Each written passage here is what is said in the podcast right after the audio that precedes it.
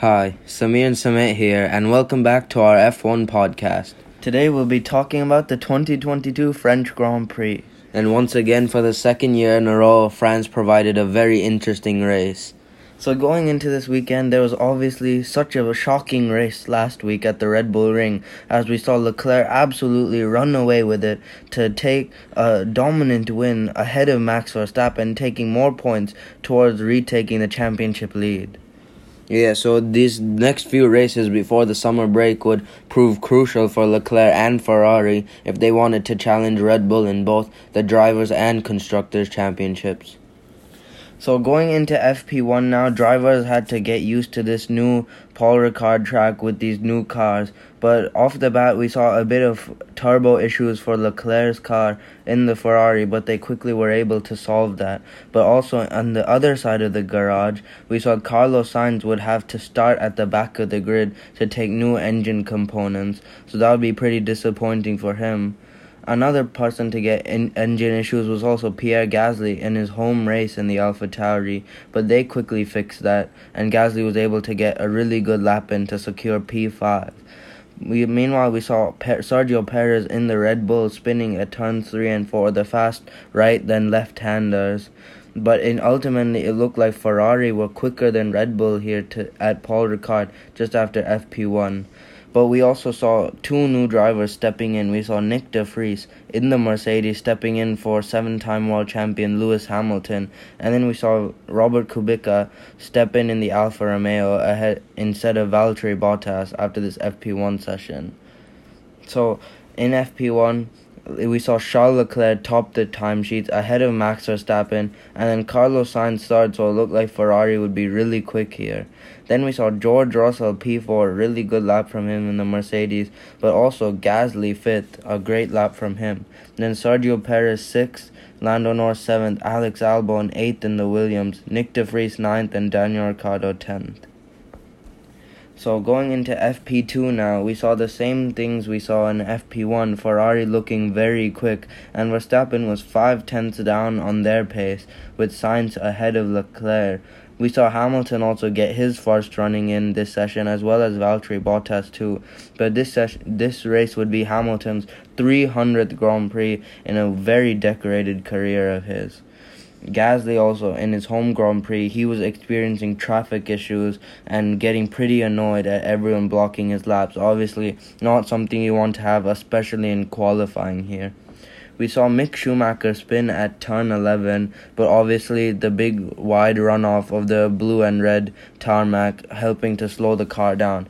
Those are very rough patches of concrete, which when the drivers go off, it'll slow them down, and hopefully they won't hit the barrier. We also saw Alex Albon make a good save at turn 2, but we saw multiple drivers going wide there and going over that rough curb. But in the end, it was Carlos Sainz, P1, ahead of Charles Leclerc. So Ferrari 1-2 here, and Ferrari looking very quick, ahead of Max Verstappen, who was 5 tenths down behind them. Then George Russell ahead of Lewis Hamilton, 4th and 5th for Mercedes. Then came Lando Norris 6th, then Pierre Gasly 7th, with Magnussen 8th, Ricciardo 9th, and Sergio Perez down in 10th for Red Bull. Yeah, so now going into FP3 then, in the final session before qualifying, Ferrari looked quick on Friday, but this time Red Bull bounced back on Saturday, and Verstappen was absolutely flying during practice. Even on the medium tires, he was looking quick, and so when he put on a set of soft tires, he was even quicker. So during FP3 then, we found out Carlos Sainz was confirmed for a grid penalty and that he would start at the back of the grid for the race. And not just him, but also Kevin Magnussen in the Haas. Both him and Sainz would start at the back of the grid for Sunday's Grand Prix. And also during FP3 we saw Charles Leclerc spin at turn 12, but luckily he just did a 360 and he was able to keep it out of the wall, which was good news for him and Ferrari, or else he would have to miss out on qualifying. And Hamilton was not happy with his 1 hour of running in FP2 yesterday. Well, he was happy about the fact that de Vries got to participate, but not happy about his car. And even after some setup changes for Saturday, he was still not happy with the setup. And even though he was fourth, he still didn't feel quite comfortable with the car. And Pierre Gasly was suffering from traffic yesterday, but today was the other AlphaTauri of Yuki Tsunoda who was complaining about traffic problems as well.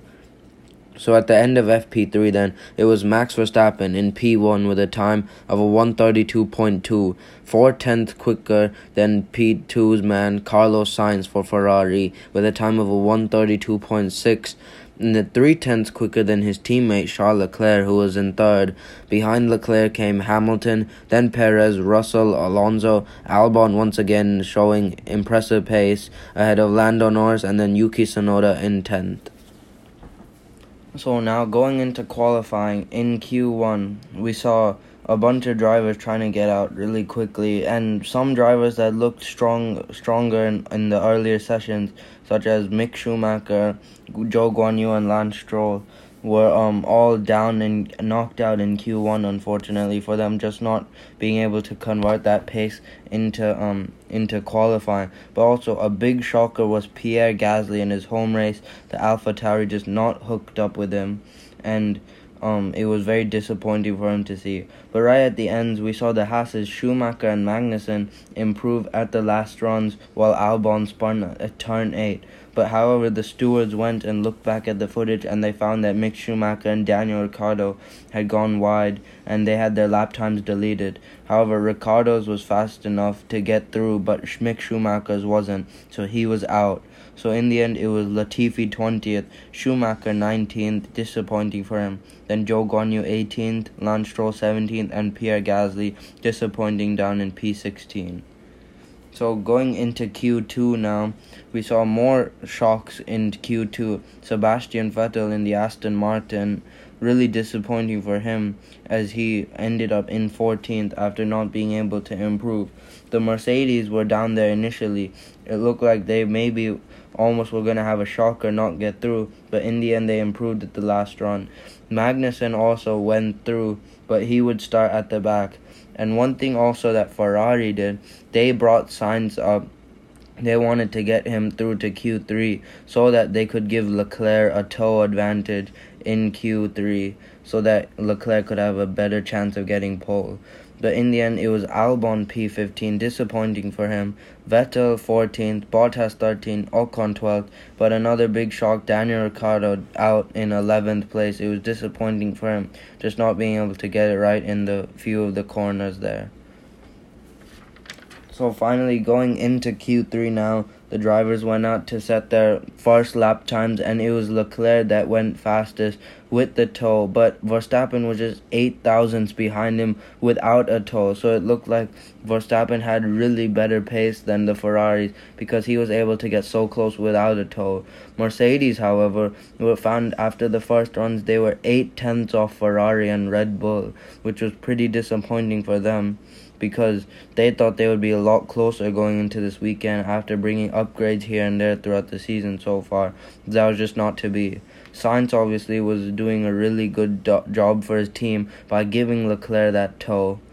And so as the drivers went out for their second runs, Leclerc started improving really quickly, and he found really mega pace through the first sector, and then through the second sector Sainz gave him that slipstream to get Leclerc even more, while Verstappen in the Red Bull wasn't able to improve. So that was disappointing for him as Leclerc extended his advantage by 3/10 of his previous lap, and Verstappen couldn't beat him then. And so it was Leclerc on pole position with Verstappen P2 and Sergio Perez P3. That was good for him in the other Red Bull to be up there with the two title protagonists. Then came Lewis Hamilton P4. So in the end, he was still able to get behind the Red Bulls, but he was way behind them, almost 7 tenths off them. Then came Lando Norris P5, a great lap from him in the McLaren, splitting the two Mercedes because George Russell was 6th. Then came Alonso 7th, Tsunoda 8th, Carlos Sainz 9th after not having any well runs, and then Kevin Magnussen 10th. Obviously Sainz wasn't able to get any official times in because he was just giving Leclerc a tow. Yeah, so now moving on to the race and the main part of the weekend, there was many things to look forward. For example, Ferrari looking like the quicker car, but only having one man at the front. And it would be interesting to see how Sainz would be able to charge back through the field. And Red Bull looking like the second quickest car, but two of their drivers up at the front. And last year, we saw it was more about a race of strategy because of the high tire degradation, and it looked like it was going to be the same this year too. Because of the hot track temperatures, it looked like it was going to be another race of strategy.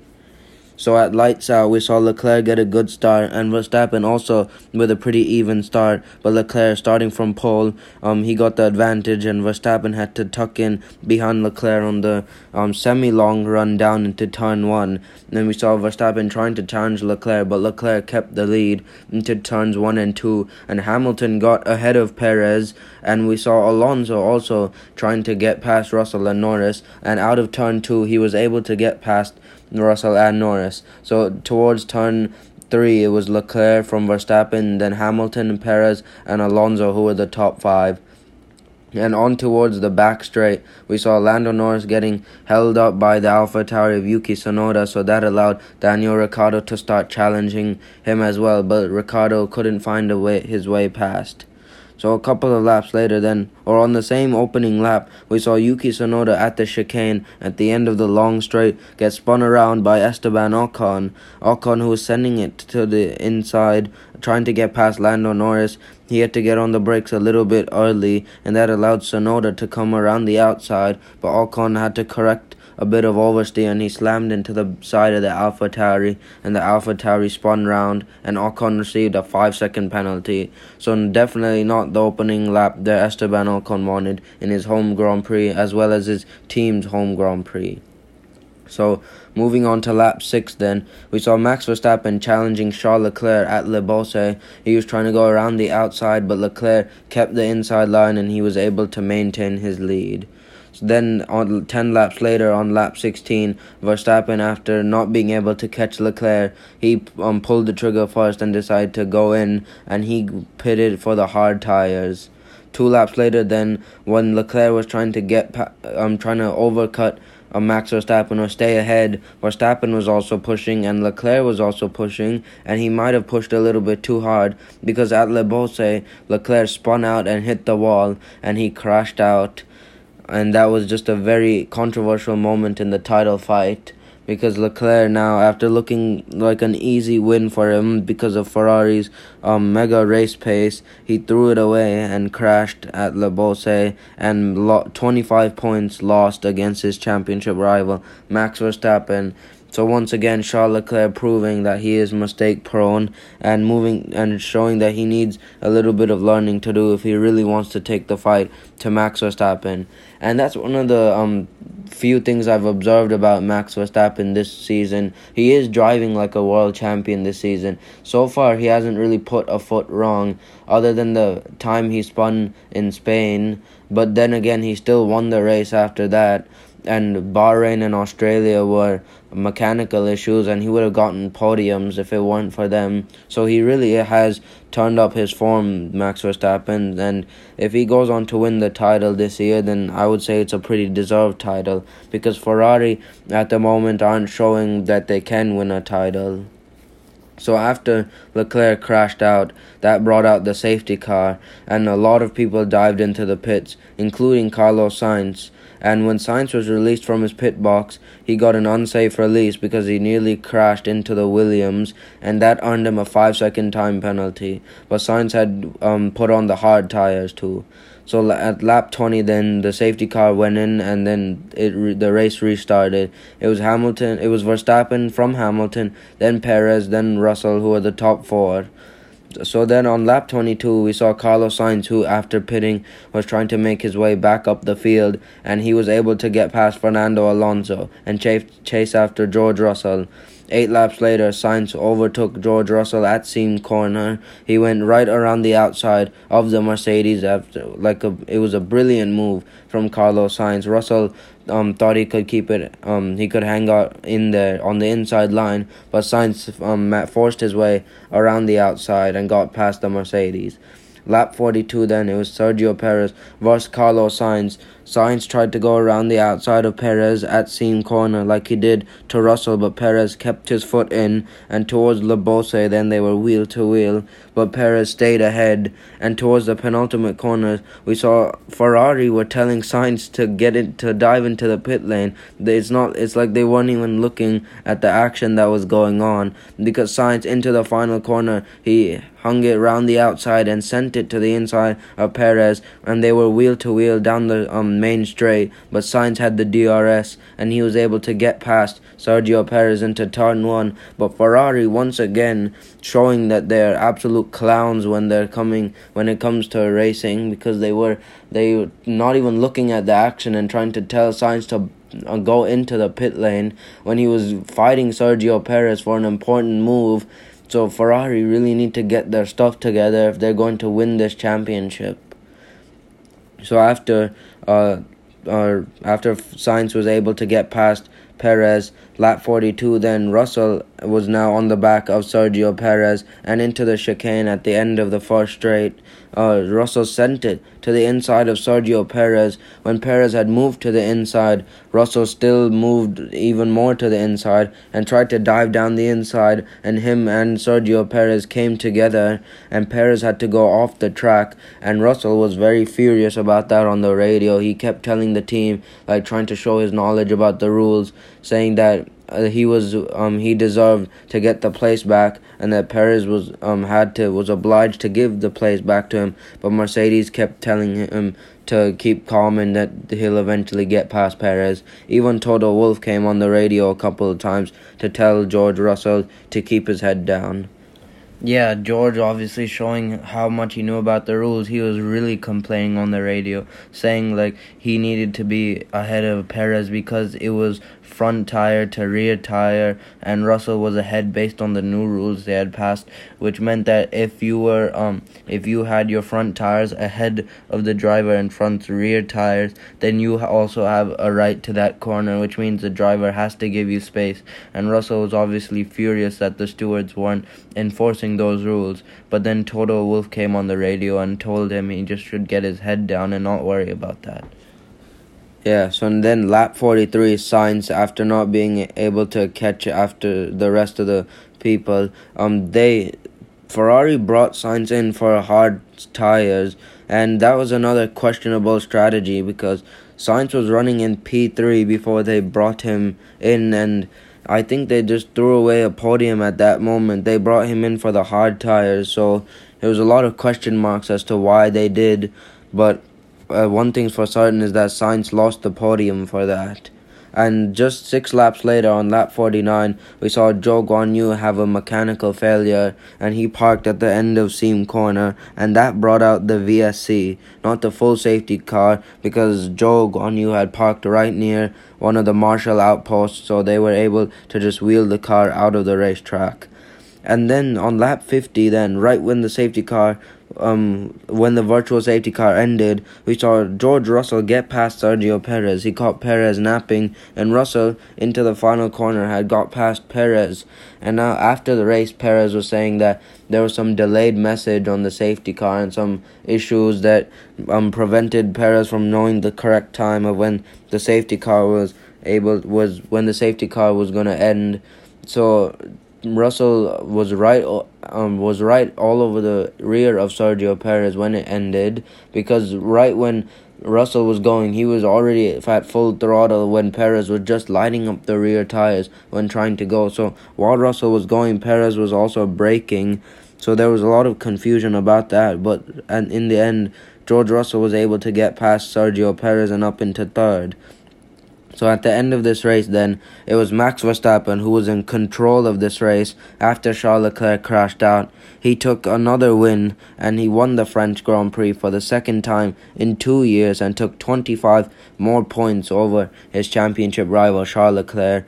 Lewis Hamilton came home in second place, and it was a double podium for Mercedes, their first double podium of the year, with George Russell in third, just holding off Sergio Perez in fourth, and Carlos Sainz from the back of the grid came home to finish in P5, ahead of Fernando Alonso in sixth for Alpine, then Lando Norris in seventh, Ocon in eighth, Daniel Ricciardo in 9th, and then Lance Stroll barely held on to 10th place after he and Sebastian Vettel were fighting at the final corner, and it looked like Lance Stroll just brake tested Vettel right at the last corner and stayed ahead of his teammate and was able to come home with the final points paying position.